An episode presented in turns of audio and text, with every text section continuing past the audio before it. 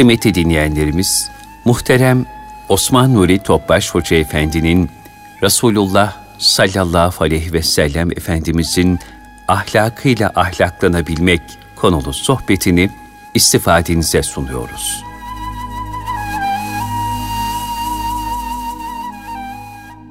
Resulullah sallallahu aleyhi ve sellem Efendimizin aziz, latif, mübarek, pak ruhu tayyibelerine, ehl-i beytin, eshab-ı kiramın, enbiya-i izamın, saadat-ı kiram hazretlerine, şehitlerimizin cümle geçmişlerimizin ruhu şeriflerine, dinimizin, vatanımızın, milletimizin selametine, şerlerin şerden muhafazasına. Zamanında hastalıklar arttı çok. Cenab-ı Hak'tan ümmet Muhammed'in hastalarına şifa, dertlerine deva, borçlarına eda, namurad onlar bermurat, naşad onlar kariben, andan şadan elimiz niyaz duasıyla bir Fatiha-i üç İhlas. Allahümme salli ve.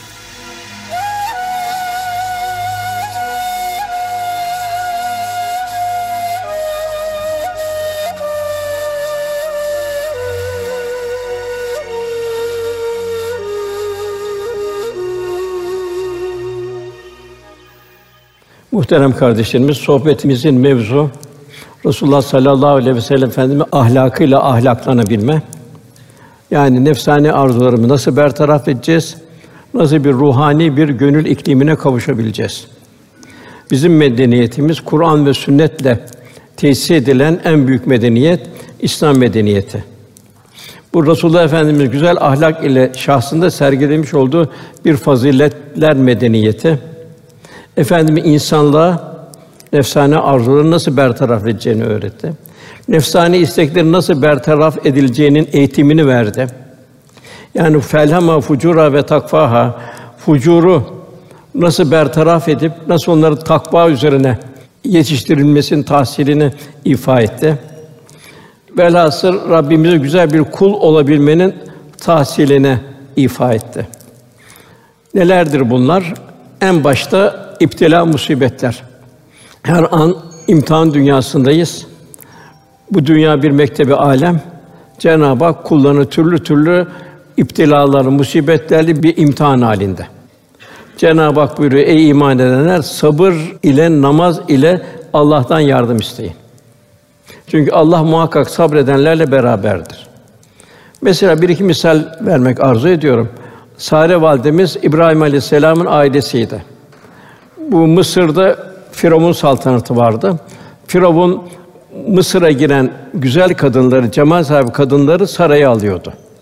Kocalarını öldürüyordu veya da kardeşlerini bahçede bırakıyordu. Sare validemize İbrahim Aleyhisselam Mısır'a girdiği zaman hemen kapıdaki bekçiye haber verdiler. Buraya cemal sahibi bir kadın geldi diye. İbrahim Aleyhisselam bahçede kaldı. Sare validemizi Firavun'un sarayına aldılar.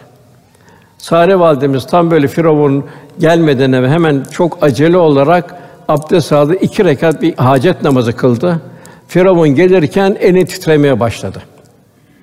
Bu kadın dedi büyücü müdür nedir dedi. Aman alın götürün dedi. Hatta Hacer'i de yanına verin. Buradan uzaklaştırın dedi. Yani burada neyi görüyoruz? Sare validemizin o en zor anında. Çünkü Firavun tecavüze yeltenmişti. Onu iki rekat bir hacet namazı bu samimiyet ve huşu ile kılacak bir namaz bertaraf etti. Yine diğer bir misal Salih Aleyhisselam'ın kavmi kendisine dediler ki sen madem peygambersin, peygamber olduğunu iddia ediyorsun, şu dağ var ya dediler. Bu dağdan da bir deve çıkar dediler. Daha dediler deve doğursun dediler. Bir de yanında yavrusu olsun dediler.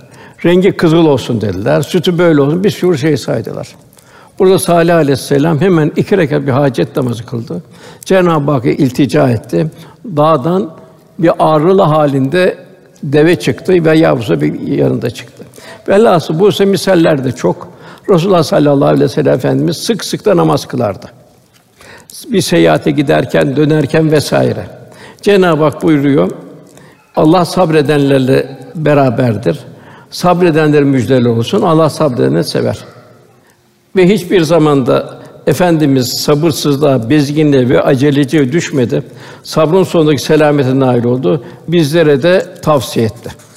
Demek ki Allah namaz ve sabırla gelen iptilaları bertaraf etmeyi bize tavsiye ediyor. İşte eshab-ı kiram da bu şekildeydi. İptilalar karşısında devamlı namaz kılarlardı. Aziz zatlar, arif kullar hayatın acı ve tatlı sürprizlerine karşılaştıkları zaman bu da geçer yahu derlerdi. Zaten eski tekkelerde bu vardı bir levha, bu da geçer yahu yazardı. Yani bu ne demek? Ey insan sana gelen gam ve kederler gibi sevinçle neşeler de senin gönül hanende bir misafirdir. Sakın ona daimi olduğunu zannetme. O gamlara da devamlı kalacak diye kanma. Sevinçlerin de devam edeceği şekilde ona da aldanma. Öyle bir levha yazarlardı. Evet, sabrın dünyevi tarafı acı, fakat uhrevi meyvesi çok tatlı. Cenab-ı Teala biz sabır buyuruyor. Hem sabrı yaşarlar, hem de sabrı tavsiye ederler. Yine arif kullar sıkıntılarına sabretmenin Allah katında mükafatlarını bildikleri için zahmetleri rahmet olarak telakki etmişlerdir. Külfetleri nimet olarak telakki etmişlerdir. Meşakkatleri ebedi saat vesilesi olarak görmüşlerdir. En çok İptilalarda peygamberler başından geçer. Yani hiçbir peygamber yoktur ki başından bir iftira geçmiş olmasın. Yine Resulullah Efendimiz buyuruyor, en çok çile çemberinden geçen peygamber benim buyuruyor. 23 sene büyük bir müşrikler tarafından, Yahudiler tarafından bir eziyette karşı. Daima bir sabır tavsiye etti. Yedi yavrusundan altısını sağlığında kaybetti. En yakınların Hazreti Hamza vesaire emsallerine bir takım e, Mute harbinde, Uhud harbinde vesaire birçok seferlerde kaybetti. Daima kalp Cenab-ı Hakk'a teslim halinde. Oğlu İbrahim'i kaybetti. Vefat ettiği zaman gözünden yaş geldi. Sahibi ya Resulallah dedi. Siz de mi dedi? Sizin de mi gözünden yaş geldi? Evet dedi. Bu dedi bir merhamet alametidir dedi. Fakat kalp Cenab-ı Hakk'a tam teslimdir. Velhasıl sabrın zirvesinde peygamberleri görüyoruz. Hazreti Ebubekir Efendimizin güzel bir ifadesi var. Sabır ve sebatta zarar, hüzün ve telaşta fayda yoktur. Zorlukla, sabırla tahammül büyük mükafatlar gelecektir. İşte dünya hayatı Cenab-ı iftilalar veriyor. Cenab-ı Hak fe inne me'al usru yusra inne me'al usru yusra buyuruyor. Yani elbette zorluğun yanı bir kolaylık var. Her zorluktan sonra bir kolaylık gelir. Dünyadaki birçok iftilalar, zenginsen, fakirden, hastaysan, sağlamsan bir takım zorluklardan sonra inşallah cennet gelecek. Yani Cenab-ı Hak cümlemize iptilalar karşısında, hastalık, musibetler karşısında sabretmenin gücünü ihsan eylesin. Diğer bir husus efendimizin terbiye etti, fucuru bertaraf etti. Unutkanlığı zikirle bertaraf etmeyi öğretti. Yani unutkanlık insan dünyaya dalıyor. Boş şeylerle zihni şey yapıyor. Bunu nasıl telafi edilecek? Bunu zikirle telafi etmeyi öğretti. Cenab-ı Hak buyuruyor Haşr Suresi 19. ayette. Allah'ı unutan bu yüzden de Allah'ın kendini unutturduğu kişiler gibi olmayın. Demek ki Cenab-ı Hak unutma daima hatırımızdan geçiyor. Bir gaflete dalıyoruz. Çoluk çocuğumuz, işimiz vesaire ufak tefek iptilalar bizi unutturuyor. Demek ki bu unutmanın karşısında da daima bir zikir halinde yaşayabilmek. Peygamberimiz daima zikir halinde yaşadı. Semaya baktı, Allah'a andı. Arza toprağa baktı, Allah'a andı. Onun mübarek sahibi bakanlar da daima Cenab-ı Hak hatırladı. Demek bu Cenab-ı Hakk'ı çok hatırlayanların simasını Cenab-ı Hak ayrı bir huzur hali, ayrı bir ruhan ihsan ediyor. Yine mahlukata baktı. Cenab-ı Hakk'ın bari ve musavvir sıfatını hatırladı. Yani Cenab-ı Hak ne kadar mahlukat varsa daha evvel hiçbirinin bir örneği yoktu. Bütün mahlukat denizde, havada, karada hepsi örneksiz olarak Cenab-ı Hak hareket etti. Ve hepsinde bir hayat nizamı var. Kul onun için bir tefekkür edecek daima aman ya Rabbi diyecek. Binlerce çiçekler var. Bir ikram. Yani bir buket getirene teşekkür ediyor. Allah razı olsun diyor. Beni diye hatırladın bir buket getirdin. Cenab-ı Hak buketlerle kainatı doldurdu. Yiyecekler, gıdalar sayısı yok. Her mevsim ayrı ayrı. Demek ki suyu içerken en lezzetli bu tuzlu değil, acı değil vesaire değil. Demek ki hayatın her safhasında kul Cenab-ı Hakk'ı unutmayacak. Ya Rabbi sana şükür diyecek. Cenab-ı Hakk'a bir teşekkür halinde yaşayacak. Ebu Zer şöyle naklediyor. Çok ibretli. Vallahi de Allah Resulü ahirete göçerken bizi öyle bir halde bıraktı ki bir kuş gökte kanat çırpsa onun bu hareketi bize Allah Resulü'nün bir hadisi şerifini hatırlatırdı. Çünkü alemde efendi bize cennete yaklaştıran, cehennemden uzaklaştıran ne varsa hepsi size açıklanmıştır buyurdu. Kul her gördüğü şeyde Cenab-ı Hakk'ı hatırlayacak. Zira kainatı zerreden küre her şey ilahi azametin Cenab-ı Hakk'ın büyüklüğünün bir şahidi durumda. Yani kainat bir kitap, kevni kitap. Yaratılıştaki bir hikmet, ilahi azamet, ilahi kudret akışlarının bir kitabı. Neye baksa kul onu bir nazar edecek. Aman ya Rabbi diyecek. Ne buyuruyor Cenab-ı Hak? Onlar ayakta dururken müminler otururken yanları üzerine yatarlarken her vakit Allah'ı zikrederler. Cenab-ı Hak unutmazlar. Peki nasıl unutmayacak? Göklerin ve yerin yanı derinden derin tefekkür ederler. Ya Rabbi sen gökleri, yeri, yerin içindekileri boş yere yaratmadın. Sen bizi cehennem azabından koru, sen supansın derler. Nefeslerimiz sayılı. Hiç kimse ne kadar ömrü var bilmiyor. Yine efendim bir cennet halkı, salih bir kimse, saliha bir kimse, cennetli bir kimse cennete girdiği zaman başka bir şeyle de yalnız dünyada Allah'ı zikretmekten geçirdikleri vakitler için hasret ve nedamet duyacaklar. Keşke daha öteye gitseydik diye. Daha çok Cenab-ı Hak zikretseydik diye. Çünkü Cenab-ı Hak kendisini zikretmenin çok mükafatı. Onun için daima kul besmele ile başlayacak. Tefekkür edecek. Elhamdülillah diyecek. Kendini bir tefekkür edecek. Kendisi nereden nasıl meydana geldi? Bir Müslüman diliyle zikirde olacak. Şükür halinde. Düşüncesiyle tefekkürde olacak. Aman ya Rabbi diyecek. Hal ile tebliğde olacak. Yani sükutu da bir tebliğ halinde olacak güzel ahlakı. Diğer bir husus insandaki bir nankörlük vardır. Cenab-ı Hakk'ın bu nimetlerine karşı Cenab-ı Hak sayamazsınız buyuruyor. Yine Cenab-ı Hak ayet ister şükredici ol, ister nankör ol buyuruyor. Bu nankörlüğü efendimiz neyle bertaraf? Şükürle bertaraf etti. Yani Rabbimiz insanı mükerrem yarattığını bildiriyor. Lakat kerremnel beni Adem diyor. Beni Adem'i keremli yarattık. Yani fıtratı öyle. Demek ki bu keremli olarak yaşayacak. İnne ekremeküm indallahi etkâküm. Cenab-ı Hakk'ın salih bir kulu olacak. Yani bu mükerremliğe karşı nankörlük içinde olmayacak. Ne yapacak onu? Şeriatın bütün muhtevası içinde yaşayacak. Peki o zaman şükür nedir? Şükür nedir? Şükür Allah'ın nimetlerini Cenab-ı Hakk'ın arzu ettiği istikamette kullanmak. Yani Allah'ın nimetleri nedir? En başta göz. Gözümüzü nerede kullanacağız? Hangi vitrinleri seyredeceğiz? Kulağımız hangi sedaları duyacak? Ağzımızdan ya susacağız veyahut da hayır çıkacak. Bedenimiz Allah yolunda olacak. Demek ki şükür bu. Yani Allah bize ne verdi? Güç, kuvvet vesaire, zihni melekeler hepsini Allah yolunda kullanabilmek. Her rekata elhamdülillahi rabbil alemin diyoruz. Yani hamd sözlük manasına biri de Allah'a teşekkürdür. Yani şükretmek, sonsuz nimetler karşısında gafletten kendini muhafaza eder, daima hamd ve şükür halinde yaşayabilmektir. Cenab-ı Hak o kadar ibretli ayetler bildiriyor ki, mesela yağmuru diyor, tuzlu olarak indirse ne yapardınız diyor. Yani şükür en zor amellerden biri. Şükür ispat ister. Sözde olmaz. Şükür yaşanacak. Bir ama talebimiz vardı 15-20 sene evvel. Derste dedi ki hocam dedi şükür mü zordur sabır mı zordur ama kendisi. Dedi duruma göre de sabır zordur duruma göre şükür zordur dedi. Hocam dedi bana göre dedi şükür zor dedi. Sabır nasıl gün geçiyor dedi. Nasıl her gün bir öbür tarafa yaklaşıyoruz dedi. Sabretsen de etmesen de yaklaşıyoruz dedi. Bana en zor da şükürdür dedi. Vallahi ne güzel bir cevap verdi.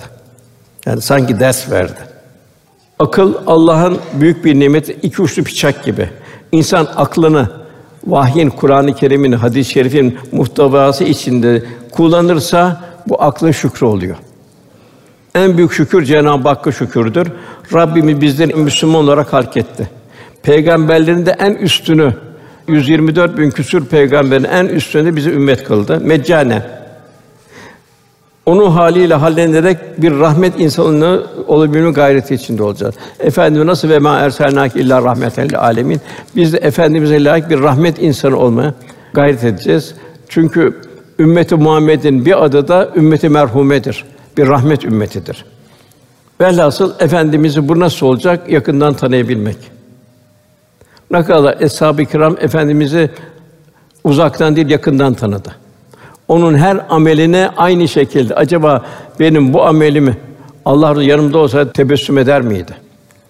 Din kardeşliğinin şükrü. Din kardeşliği yani bir hepimiz ayrı ayrı tek olarak dünya değil bir toplum halindeyiz. Kul daima merhamet sahibi olacak. Merhamet nedir o zaman? Merhamet sende olanın, onda olmayanın ihtiyacı seni görmendir. Onun eksikliğini telafi etmendir. Allah sana verdi, ona vermedi, sen onu telafi edeceksin. Vazifen budur, merhamet budur. Diğer bir ifadeyle merhamet, başkalarının mahrumiyetini telafi için onların yardımına koşmaktır. Ve kendimizi toplumdan mesul görmektir. Cenab-ı Hak sümmele enne yevmizin anin o gün verdiğimiz nimetlerden sorulacaksınız buyuruyor. En büyük nimet Müslüman olmamız. Ümmet-i Muhammed olmamız. Cenab-ı Hak nimet sayamazsınız buyuruyor. Diğer taraftan bütün mahlukat insan için yaratıldı. Ne kadar mahlukat var? Kırk ayaklı, dört ayaklı, iki ayaklı, ayaksız ne kadar mahlukat var? Her biri insan için ayrı ayrı manzarası. Bir yılana bak ayrı manzarasıydı. Bir akreba bak ayrı. Kırk ayağa bak ayrı. Mahlukata bak, hayvanata bak ayrı. Hepsinin el musavir el bari yaratılış şekli ayrı. Toplum şekli de ayrı. Fillerin ayrı, karıncaların ayrı. Kainat bir mektep, kainat bir kitap, kevni ayetlerle dolu. Dolayısıyla bütün bu mahluk insan için yaratıldığı için insanda Halik'in nazarıyla mahlukata bakış tarzı kalacak. Yani merhamet, illa merhamet. Kapında kediden, köpekten mesulsün. Efendimiz zekat hayvanlarını veriyordu. Dağıtıyor fakirlere. Aman dedi bu hayvanlar Allah'ın emanetidir. Bunu sütünü sağarken tırnaklarınızı kesin buyurdu. Bir de toz toprak için hayvanlar bakmayın, temizleyin buyurdu. Sütünü tamamen almayın, yavrusunu bırakın buyurdu. Yani hep talimat efendimizden. Bir karınca yuvası gördü efendimiz. Çok üzüldü. Kim yakabilirdi Allah'ın verdiği bir canı dedi. Tabi maalesef eskiden inşaat şimdi kalkmıştır. Anadolu araziler yakılırdı o kökleri yakmak için. Cenab-ı Hakk'ın verdiği şeyi bozmak. Birçok mahlukatta yanardı. Hepsi onların kıyamet günü dirilecek. Hatta onlardan Cenab-ı Hak kimler zulmü hakkını alacak? Yekulül kâfiru ya leyteni kuntu turaba. Kâfirler diyecek, onlar toprak olun diyecekler hayvanlara aldıktan sonra. Kâfir keşke bize bu hayvanları toprak olsaydık diyecekler. O kadar elin bir ızdırabın içine girecekler. Yine efendim mesela 10 bin kişiyle Mekke fethine giderken bir köpek yavrularını emziriyordu. Efendimiz Süraka diye bir sahabe başına dikti, öbür taraftan geçsinler dedi. Hep bunlar sahabeye ders verdi efendimiz. Bütün mahlukata Halik'in nazarıyla bakmanın bir dersini verdi. Bedenimiz ise dinin şükrü, susmak yahut da hayır söylemek. Sustuğumuzda tefekkür eylemek. İmam Rabbani Hazretleri kalp kırmamak hususunda şunu iyi bilin ki diyor kalp Cenab-ı Hakk'ın komşusudur. Nereden komşu? Çünkü Cenab-ı Hakk'ın cemali sıfatları nazargahı kalptir.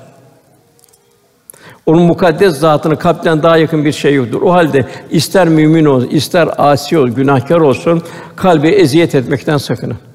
Çünkü komşu asi de olsa himaye edilir. Aman kalp kırmaktan uzak durun buyuruyor. Gözün şükrü hangi vitrin seyredeceğine dikkat etmek. Amalık dünyada zordur. Fakat belki amalar öbür tarafta aman diye dünya bir fasıl da geldi geçti. Birçok gözüm şeytani vitrinlere bakmaktan gözüm kurtuldu. Onun burada mükafatını görüyorum. Şeytani vitrinleri seyredenlerin de Allah korusun bir pişmanlığı. Gözün şükrü işte bu bilhassa haramlardan gözümü korumak. Nazar edilen her şeyde ilahi azameti tefekkür etmeye çalışacağız. Ve mezetül lümeze. Elezi cemme malen ve addede. Arkadan çekiştirmeyi, yüzle karşı eğlenmeyi adet eden herkesin vay haline buyuruyor. Yani demek ki Allah'ın bir mahlukatını küçük gördüm vay haline. Nuh Aleyhisselam bir yerden geçerken cerati akan bir köpek gördü. Başını öbür tarafa çevirdi. Cenab-ı Hak hitap, ey Nuh dedi, beni mi ayıpladın dedi. Onu ben yarattım buyurdu. En mühim günahlardan biri de Allah'ın kullarını istikrar etmek, küçük görmek, alay etmek, vesaire etmek. Gururlanmak, kibirlenmek onun yanında. Kulağın şükrü, dedikodu, gıybet, tecessüs, nemime gibi sözler dinlenmeyecek. Oradan hızlı geçilecek. Kulağımızı Kur'an-ı Kerim, sohbetler, ezanlar, ruhani sedalara yönlendireceğiz. Halin şükrü ala küllü hal. Halimize şükredeceğiz ki bunun Cenab-ı Hak takdir et halimizi. Muhakkak halimiz Allah rızasına en uygun şekilde şükürle ifade. Belki Cenab-ı Hak daha fazlasını verseydi bizi yanlış bir yol sürükleyecekti. Zira Bağlum bin Bavur var Kur'an-ı Kerim'de geçen. Evliya Allah'tan bir zattı mazisinde. Duaları kabuldü. İsmi Azam masardı. Cenab-ı Hak buyur o soluyan bir kelp gibi oldu, şaşkınlaştı. Niye? O kadar zirveye çıkınca oradan bir nefis geldi, bir enaniyet geldi. Allah korusun feci bir akıbet oldu. Karun Kasas suresinde o da Cenab-ı Hakk'ın salih bir kuluydu. Tevrat'ı en iyi tefsir eden biriydi. O da malına, mülküne Cenab-ı Hak hazineler verdi fakirlikten birdenbire. O da ben dedi Musa aleyhisselama iftiraya kadar gitti. Cenab-ı Hak hazineleriyle beraber yerin dibine gömdü. Onun için daima mümin haline şükredecek. Bedenin şükrü Allah'ın verdiği güç ve kuvvet Allah yolunda kullanacak. Kalbin şükrü verdiği nimetleri daima tefekkür etmek suretiyle Cenab-ı Hak unutmayacak. Cenab-ı Hak ayette biliyor insan sonra biz insana doğru yolu gösterdik, hakikat yolunu gösterdik. İster şükredici olsun, ister nankör olsun buyuruyor. Yani tercih insana ait. İster cenneti seçer, ister ateşi seçer. Yani insan ateşi bir saniye daha dayanma gücü yok. Onu da bir düşünmesi lazım. Bir kibrit çaksa elimize iki gün onun ızdırabı duyuyoruz. Bu sebeple sığınak, barınak yalnız Cenab-ı Hak. Diğer bir efendimizin terbiyesi isyanı taatle bertaraf etmeyi öğrendi. Yani insan neyin hayır, neyin hayırsız olduğunu, nefsinin hoşlanır, hoşlanmamasına karar vermemeli. Cenab-ı Hak buyuruyor, sizin daha hayırlı olduğu halde bir şeyi sevmemeniz mümkündür. Sizin için daha kötü olduğu halde bir şeyi sevmeniz mümkündür. Ölçü Allah rızasıdır. Kul değişen şartlara daima tevekkül, rıza üzerine bunun gayret içinde olacak. Rabbimden razı olacak. Cenab-ı Hak razı olduğu zaman yani insan bütün imkanları Allah yolunda seferber ediyor. Bir de bu iftilalara karşı Cenab-ı Hakk'ın verdiği radiye buluyor. Allah'tan razı oluyor. Merdiye Allah da o razı oluyor. Yine bu en çok iftilalar peygamberlerden başında geçiyor. Peygamberler daima Allah rızası halinde ve şükür halinde. Yani halden şikayet Cenab-ı Hak istemiyor. Efendim mesela Taif'te taşlandı. Melekler ya iki daha çarpalım bunu halka helak olsun dedi. Merhamet peygamberi ya Rabbi dedi bana gazaplı değilsen ben başıma gelen hiçbir şeyi aldırmam, hiçbir cefayı aldırmam buyurdu. Sahabi gelip ya benim için en hayırlı amel nedir diye sordular. Efendimiz şahsa göre cevap verdi. Yani kiminin annesine ihmal ediyordu, annenin hizmetiyle meşgul ol buyurdu. Kiminde öfkelenmek çoktu. Ona la tagdab, gadaplama, öfkelenme buyurdu. Adam tekrar ondan sonra yine la tagdab, yine la tagdab. Demek çok öfkeli bir insanmış. Onun için öfkeyi yenebilmek. Tabii öfkeyi nasıl yenmeyi de efendimiz talim ediyordu. Nasıl insan bir öfkeyi yenebilir? Diğer birisi geliyordu, ya Resulallah bana şunu müsaade et diyordu. Ben çünkü bunun çok zaafım var diyordu. Yani bir iffetsizlik istiyordu. Efendimiz yok iffetli ol diyordu. Onu uzun uzun bak bunu annen yapsa, kardeşin yapsa, şu yapsa ister misin? Yok ya Resulallah. Kurban olayım istemem dedi.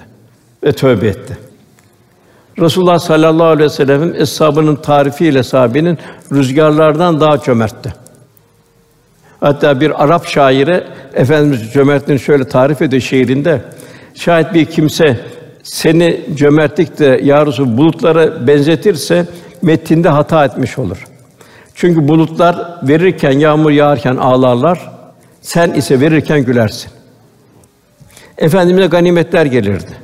O ise elinden geçen her şey fakir fukaraya, muhtaçlara, ehli suffeye ikram ederdi. Hem öyle ikram eder, ev halkına bir şey kalmazdı. Ganimetlerin halbuki beşte biri kendisine aitti. Buyuruyor acaba üst üste üç gün diyor buğday ekmeğe ne karnı doymadı buyuruyor. Öyle bir cömertti ki bazı müşrikler de efendimiz o cömertliğini görerek Müslüman oldu.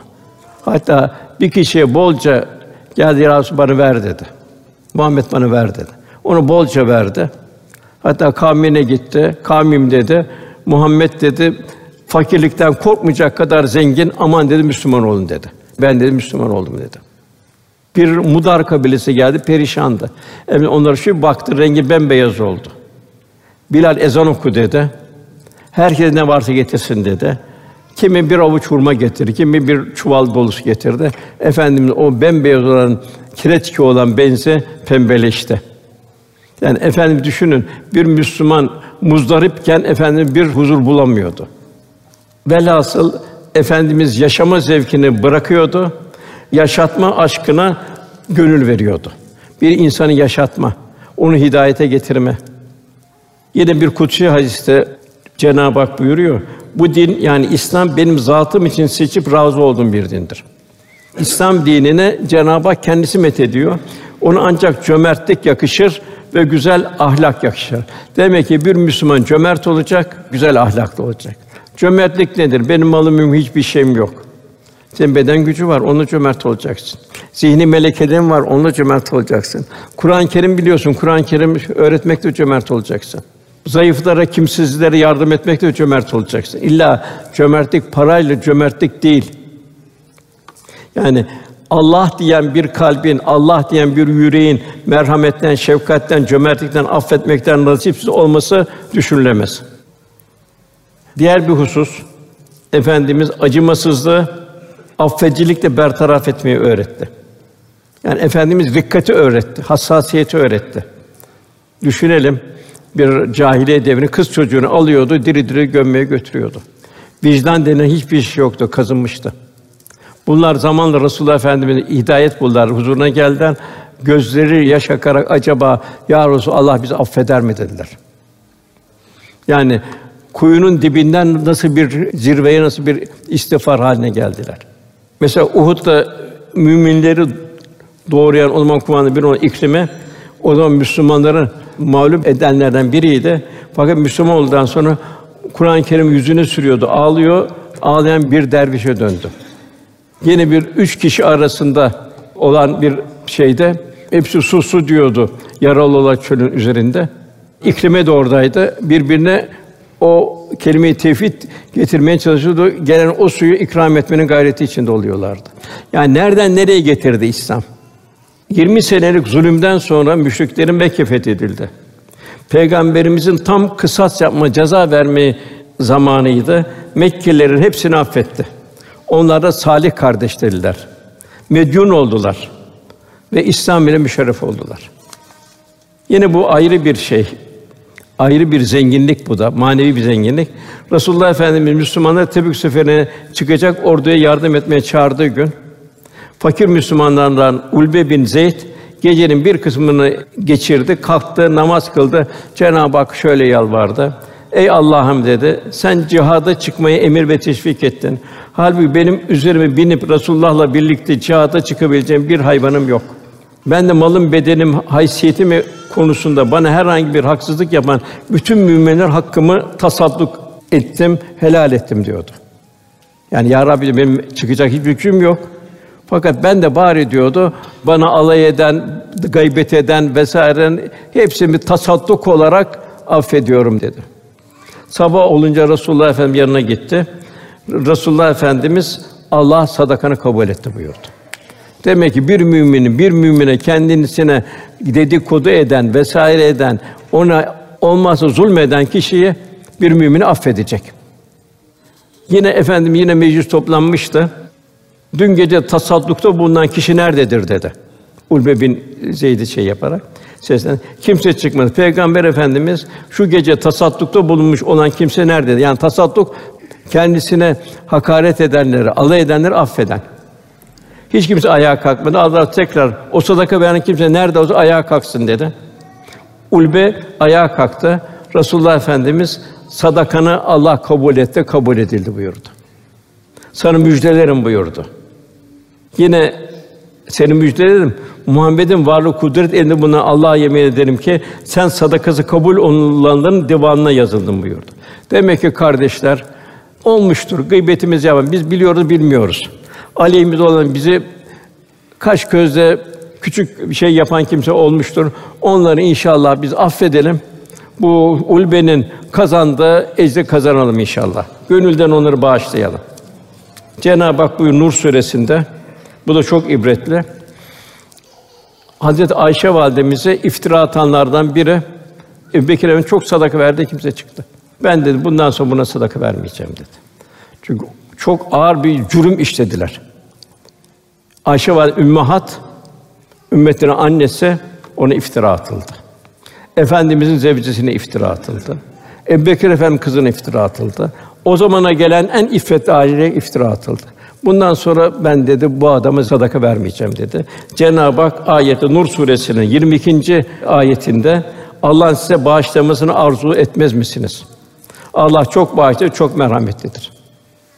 Ebu Bekir Efendimiz de Allah'ın beni affetmesini isterim dedi. Yine o kızına iftira atana sadaka vermeye devam etti. Diğer bir efendimizin şey hodgamlık, bencillik. Bunu hodgamlık diğergamlıkla yani bencilliği fedakarlıkla bertaraf etmeyi öğretti. Mümin bir mümin menfaat peres olamaz.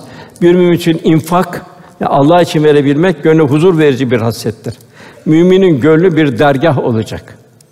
Civanı sessiz feryatları duyacak. Rabbimiz buyuruyor. Sevdiklerine infak etmeyince hayrın kemaline ulaşamazsınız. Yine efendim buyuruyor. Sizden biriniz kendi için arzu ettiği bir şeyi din kardeşine istemediği gerçek manada mümin olamaz. Demek kendimize ne istiyorsak mümin kardeşimizin de öyle olmasını arzu edeceğiz. Diğer efendimizin şüpheyi yakınla bertaraf etmeyi öğretti.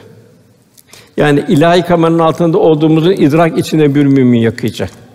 Cenab-ı Hak ne buyuruyor? Ve hü mehkum eynemem. Nereye gitseniz Allah sizinle beraberdir. Zamandan, mekandan münezzehtir.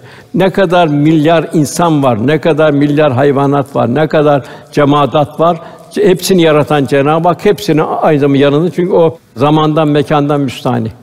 Kalp mayye sırrının hasıl olacak, itminana erecek bu şekilde. Kendi daima ilahi kameranın altında olduğunun hissiyatı içinde olacak. Efendimiz daima bir terfi halindeydi. Her gün marifetullah'tan bir derece daha yükseliyordu. İbadeti boldu. Hidayete gelenler vardı. Hepsini ecre sebep olan Resulullah Efendimiz de her an bir marifetullah'tan Cenab-ı Vuslat'a daha çok yaklaşmanın halindeydi.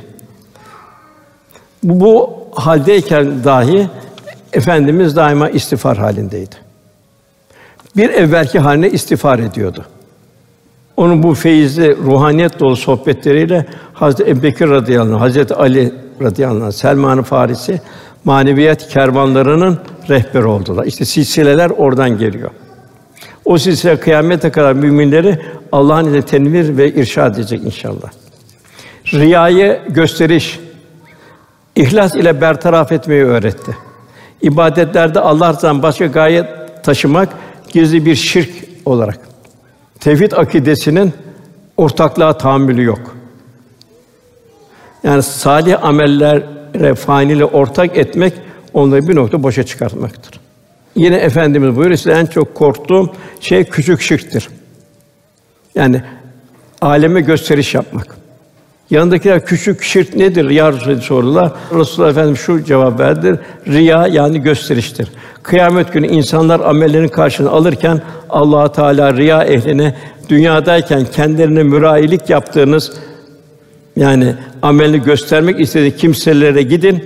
Bakalım onların yanında herhangi bir karşılık bulabilirsiniz, bir şey verecek onlar. Yani gönüldeki niyetin halisliği derecesinde Cenab-ı Hak kulunun o şekilde olmasını arzu ediyor. Niyetler çok mühim.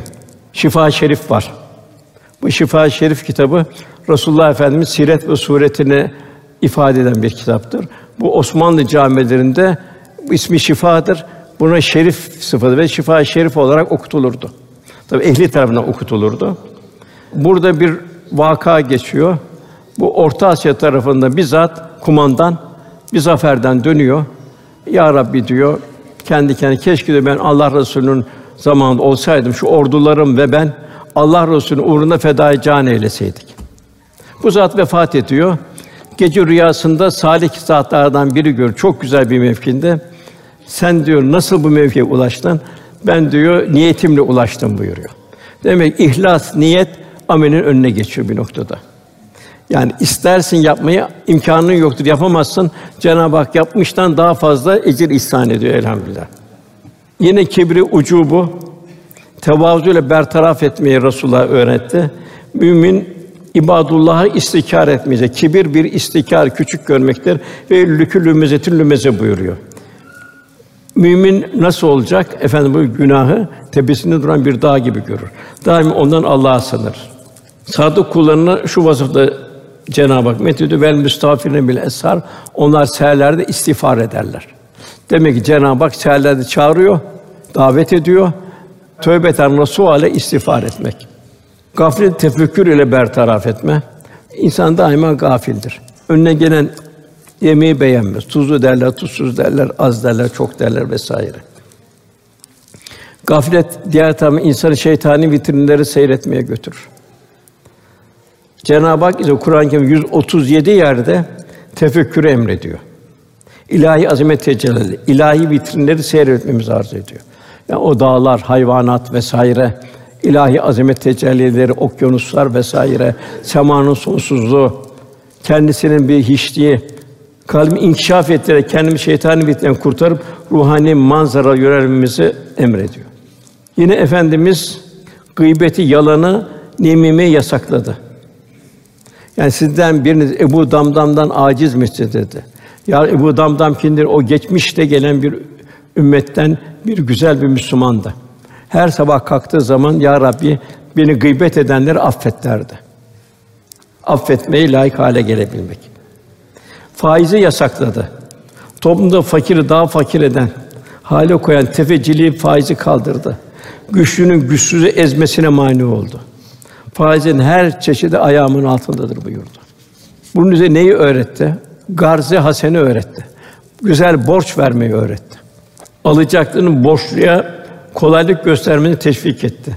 Durumu iyi olan borçlunun borcunu ödememesinin bir zulüm olduğunu tebliğ etti. Haksız kazanç kumarı yasakladı. Ferdi aile ve toplumu zehirleyen bir mikrop olarak men etti kumarı. Bu kumar yerine temiz, helal kazanç yollarını ikame etti. Alın teriyle kazanmanın en hayırlı kazanç olduğunu öğretti. Hiç kimse asla kendi kadar daha hayırlı bir rızık yememiştir buyurdu. Zinayı yasakladı. Zina topluma karşı işlenen bir ihanettir. Nesle karşı işlenen bir cinayettir. Zina eden bir kimse geldi efendimize ben duramıyorum ne yapayım dedi. Annenin kız karnı bunu yapmasını ister misin dedi. İstemem ya Resulallah sana kurban olayım dedi. Tövbe ediyorum dedi. İslam nikahı bina etti. Huzurlu aile yuvasını bizzat kendi ailesiyle gösterdi. Nasıl bir huzurlu aile yuvası olacak? Kendi aile yuvasıyla gösterdi. Salih ve dindar bir hanımla evlenmeyi teşvik etti. Toplumdaki bekarları evlendirmeyi vazife olarak bildirdi. Ve bunun için de küfüveti, denkliği göstermenin zaruretini Yani küfüv denklik olacak. Denklik olmazsa aile devam etmez. Kalpler birbirine yakın olacak. Bir cömert bir pintiyle beraber hayatını süremez. Bir fasık salih bir insanla hayatını süremez. Hanımlarla iyi geçinmenin onlara güzel davranan en hayırlı davranış olduğunu ifade etti. Hanımlarla iyi geçinme, sabretmeli. Hanımların beyleri, beylerin hanımları üzerinde hakkını ilan etti. Kocalarına Allah'ın emanet olduğunu bildirdi hanımlar. Günümüzde kadınlara şiddetten bahsediliyor. Kadınlara şiddet var deniyor. Bu İslam'dan uzaklaşmanın, cahilin zuhur etmesinin bir neticesidir. İçkidir, vesairedir, iffetsizliktir, hakeza. İslam kadını fıtratına muvafık şekilde ailenin bir baş tacı eyledi. Evinin sultanı eyledi. Saliha anneyi ömürlük teşekküre layık sırtta taşıyarak hacca götüren hakkı ödenmeyecek bir mukaddes seviyeye yükseltti. İslam anne hacca dedi. Sırtında götürsen hakkını ödeyemezsin der. Anne çünkü nedir? Ümmül medrese, anne bir mekteptir. Evladı baba temin edemez. Baba erkenden gidecek, akşam gelecek. Hep annenin, annenin haliyle hallenecek. Tarihte daima bunun misallerini görüyoruz. Günümüzde kadını sokağa itenler ise onu kaldırımlarda çiğnenen mahkum bir çiçek haline getirdiler. Yani bir pırlantanın çöp tenekesine düşmesi ne kadar hazindir. İşte günümüz. İslam kız evlatlarını güzelce yetiştirmeyi Resulullah cenneti vaat etti. Kim üç kızını Allah yönetirirse beraberiz buyurdu. Bir sahibi var, ya benim iki kızım var dedi. Üç kızım yok dedi. Sen de bu iki kızını Allah yönetirsen seninle de beraberiz buyurdu. Kız çocukları çok mühim. Muhakkak onlar bir Kur'an eğitiminden, bir Kur'an kursundan geçirmemiz zaruri. Yarın o çocuk o babadan, anneden şikayetçi olacak. Annem, babam bana bir İslami terbiye küçük bir şey değil. Onun için en merhametli anne baba evladını Kur'an kursundan geçiren anne babadır. Ama ben bir senem ziyan olmasın. Ya senin kızının ömrü ne kadar olduğunu biliyor musun? Kızına kim saadet verecek? Sen onu bilmiyor musun? Maalesef günümüzün faciası var. Canım din kolay. İşte gel camiye gönderim. Biraz namaz öğren. Üçten sonra tamam. Öyle değil. İslam'da muaşeret var, ahlak var, ukubat var. Evlatları Resulullah'ın anne babadan mesul gördü. Çocuklar bizlere birer Allah'ın emaneti. Çocukları üç şekilde yerleştiriliyor. Peygamber sevgisi. Nasıl vereceksin peygamber sevgisi? Onu bir İslam kültürünü okutmadan, bildirmeden nasıl öğreteceksin İslam kültürünü? Birincisi peygamber sevgisi. Peygamber uzaktan sevmek olmaz. Bir tarih okutmuyorsun. Efendimiz yakından tanıyacak. Aynısına Efendimiz yaptığı amelleri işletecek. Namazı efendim ben namazı nasıl kılıyorum ona göre kılın buyuruyor. Son nefesiniz gibi kılın buyuruyor. Her ibadete huşu istiyor. Ehli beyt sevgisi ve Kur'an kıraati. Çünkü hameli Kur'an yani Kur'an'ı öğreten, Kur'an'la yaşatan buyruluyor. Hiçbir gölgenin bulunmadığı kıyamet günde peygamberler ve hak dostlarıyla birlikte arşın gölgesinde olacak. Efendimiz buyuruyor, yetiştirmiyorsun, bırakıyorsun. İşte ondan sonra ne diyorsun? Kadına şiddet diyorsun. Hazreti Ali Radıyallahu buyuruyor, diken tohumları ekilen bir tarlada gül desteleri toplanmaz. Biz evlatlarımızı yetişir, onların gönüllerine ne ekersek, hangi duyguları kazandırabilirsek, yaşlanıp onların bakın muhtaç olduğu zaman da onlardan o duyguların yansımasını, inikasını buluruz. Yine ayette İsra şeytan malları ve evlatları ortak olacağını bildiriyor. İşte günümüz bu. Şeytan bugün nedir? Malları ortak, mallar gösteriş vesaire şu bu helal haram denmeden evlatları ortak oluyor. Evlatlar bugün nedir? Televizyon, internet vesaire onların oğlu oluyor. Yani bugün evladın sırf biyolojik anne babası olmak kafi değil. Onun ruhunu şeytan emziriyorsa, dimağını ehli küfür besliyorsa onların evladı oluyor. Nuh Aleyhisselam'a Cenab-ı dördüncü olduğu için o senin ehlin değildir dedi. O benim ehlin diyerek cahillerden onunla ey Nuh buyurdu Cenab-ı Hak. Yani evlatlarımızın karınlarını doyurmak, güzel elbiseler giydirmek, nefislerini eğlendirmek, ten rahatlığını temin etmek gerçek şefkat ve merhamet değildir. Asıl şefkat, merhamet onların ruhlarını doyurmak, şahsiyetlerine manevi değerleri tezyin etmek, onları ahiret saadetini temin etmenin gayretinde bulunmak. Bir bahçıvanın bahçesindeki çiçeklere çok ehemmiyet gösterdiği gibi. Velhâsıl eshab-ı kiramda misaller çok. Diğer sohbetlerde bahsetmiştik bunlardan. Yani o anneler nasıl bir evlat yetişti, onlardan eshabının tabiin meydana geldi. O tabiin nasıl evlatlar yetişti, onların tabiü tabiin, tabiinin tabi olan tabiinler meydana geldi. Cenab-ı Hak böyle ey iman edenler kendinizi ve ailenizi yakıtı insanlar ve taşlar olan ateşten koruyun buyurdu. Yine Sadi Şirazi bir Allah'tan küçükken terbiye görmeyen büyüklüğünde hiç terbiye edilemez ve iflah olmaz. Bir yaş çubuğu istediğin gibi bükebilirsin. Fakat kuru çubuğu doğrultmak için ateşe tutmak icap eder. Yani o cehennem yolcusu olur buyuruyor. Velhasıl sonu bir hülasa olarak neticelendirelim. Salih bir mümin ya saliha bir mümine dünyanın gel geç arzularını, nefsani ihtiraslarını, şahsi rahatını bir tarafa bırakarak insanlığın maddi manevi huzur ve saadet için gayret etmeyi en büyük nimet bilmelidir. Yani yaşama zevkini bırakıp yaşatma aşkına gönül verecek bir mümin. Yani yaşama zevkini bırakıp yaşatma aşkına gönül verecek. İnsanların hidayetine, insanların mahrumların telafisine, yine kamil bir mümin başkalarının ızdırabıyla muzdarip olan, onların huzuruyla huzur bulan bir kişidir. Yani muzdarip'in ızdırabıyla muzdarip olan, onun huzuruyla huzur bulan kimsedir. Yine kamil bir mümin kendi kurtuluşunun başkalarının da kurtuluşuna hizmet etmekten geçtiğini bilen kişidir. Yine kamil mümin ya kamil mümin muhtaçları sevindirmek neşesiyle yaşayan merhametli, müşfik, fedakar, diyargan ve cömert insandır. Gönül huzuru ancak muzdarip kulları sevindirmekle elde edilir. Arifler bilirler ki Allah dostları insanın bedeni yemekle doyar, ruh ise yedirmekle doyar. İrşad etmekle doyar. Bir gönül kıvamının en zirve temsilcisi şüphesiz sallallahu aleyhi ve sellem efendimizdir. Nitekim o ümmetin açlarını yoksa doyurmadan kendi açlarını gidirmeyi düşünmezdi. Hatta onların ihtiyacını görmekle kendisi doyardı. Onun verdiği manevi lezzetle doyardı. Ümmeti açlıktan karnına taş bağladığı zaman o iki taş bağlardı. Eline bir dünyalık geçtiyse bir borcu ödemek için ayırdığı hariç onu infak etmeden rahat edemez, huzur içinde uyuyamazdı.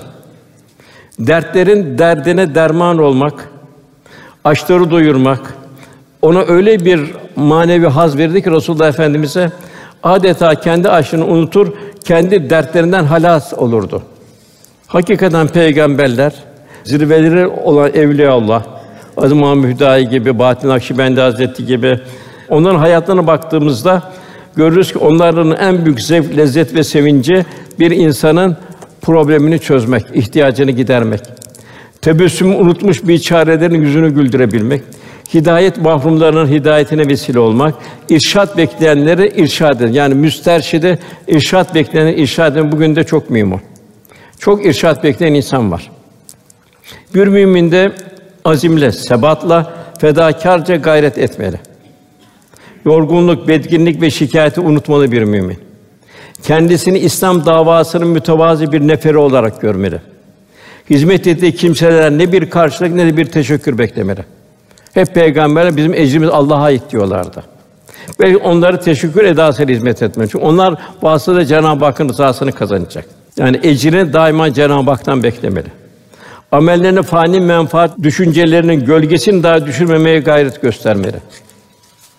Velhasıl Cenab-ı Hak cümlemize evlatlarımızı, kendimizi, ailelerimizi, hanımlarımız saliha ve salih müminlerden olmamızı Rabbim lütfuyla, keremiyle ihsan eylesin inşallah.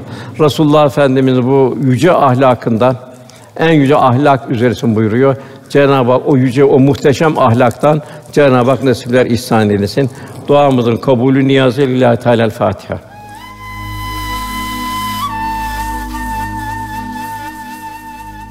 Erkam Radyo'da muhterem Osman Nuri Topbaş Hoca Efendi'nin Resulullah sallallahu aleyhi ve sellem Efendimizin ahlakıyla ahlaklanabilmek konulu sohbetini dinlediniz.